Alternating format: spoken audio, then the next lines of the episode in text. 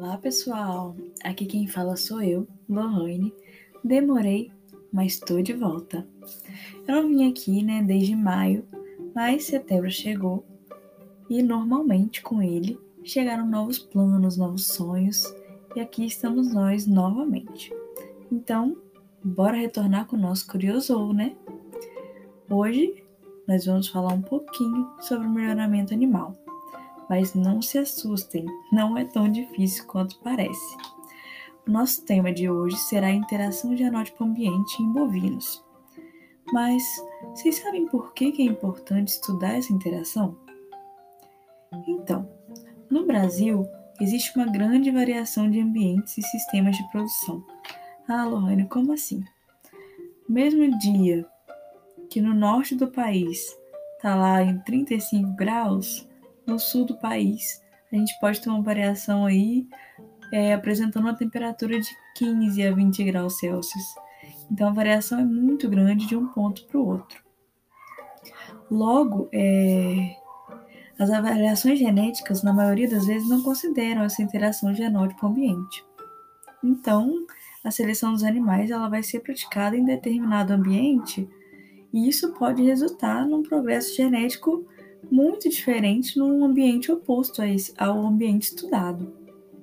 Logo, né, a interação genótipo-ambiente ela vai ser muito é, especial quando genótipos superiores em determinado ambiente podem não ser tão superiores assim em ambientes diferentes.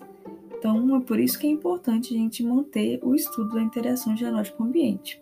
Então, para saber mais, continuem comigo.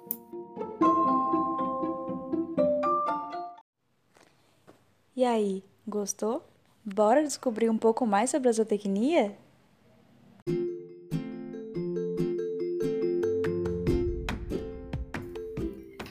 A presença da interação genótipo-ambiente ela vai ser caracterizada pela presença de uma resposta diferente do mesmo indivíduo em diferentes ambientes, como eu havia comentado antes. Então, para que esses processos de seleção tenham maior acurácia, o ideal é que os critérios de seleção sejam ajustados de acordo com o efeito do ambiente sobre o animal, sobre o genótipo do animal. Estes fatores geralmente são considerados em análises através principalmente de comparações entre grupos, alguns fatores de correção e ajustes para idades padrões. O estudo do efeito dos fatores ambientais sobre as características observadas nos animais, ele vai ser extremamente necessário para a escolha do animal ideal para cada realidade e o ajuste correto dos dados, fornecendo sempre resultados mais precisos. Isso vai garantir que um comprador, por exemplo, do sul do país, não resolva comprar um touro que vai vir do norte ou do nordeste do país porque ele já imagina que aquele animal não vai ter, não vai ter uma aptidão de resistência ao clima, ao ambiente que ele vai ser inserido.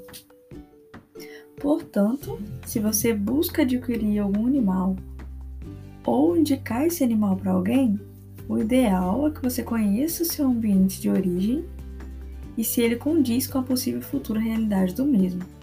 Assim, é, a gente vai buscar sempre atingir os melhores resultados e fornecer conforto para os animais.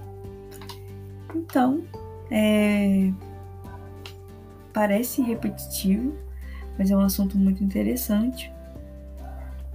Não devemos deixá-lo de lado, claro, principalmente nos trabalhos com melhoramento.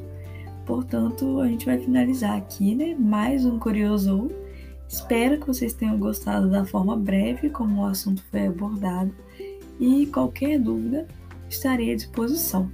Então me sigam no Instagram, Lohane F. Paula, e até o próximo episódio.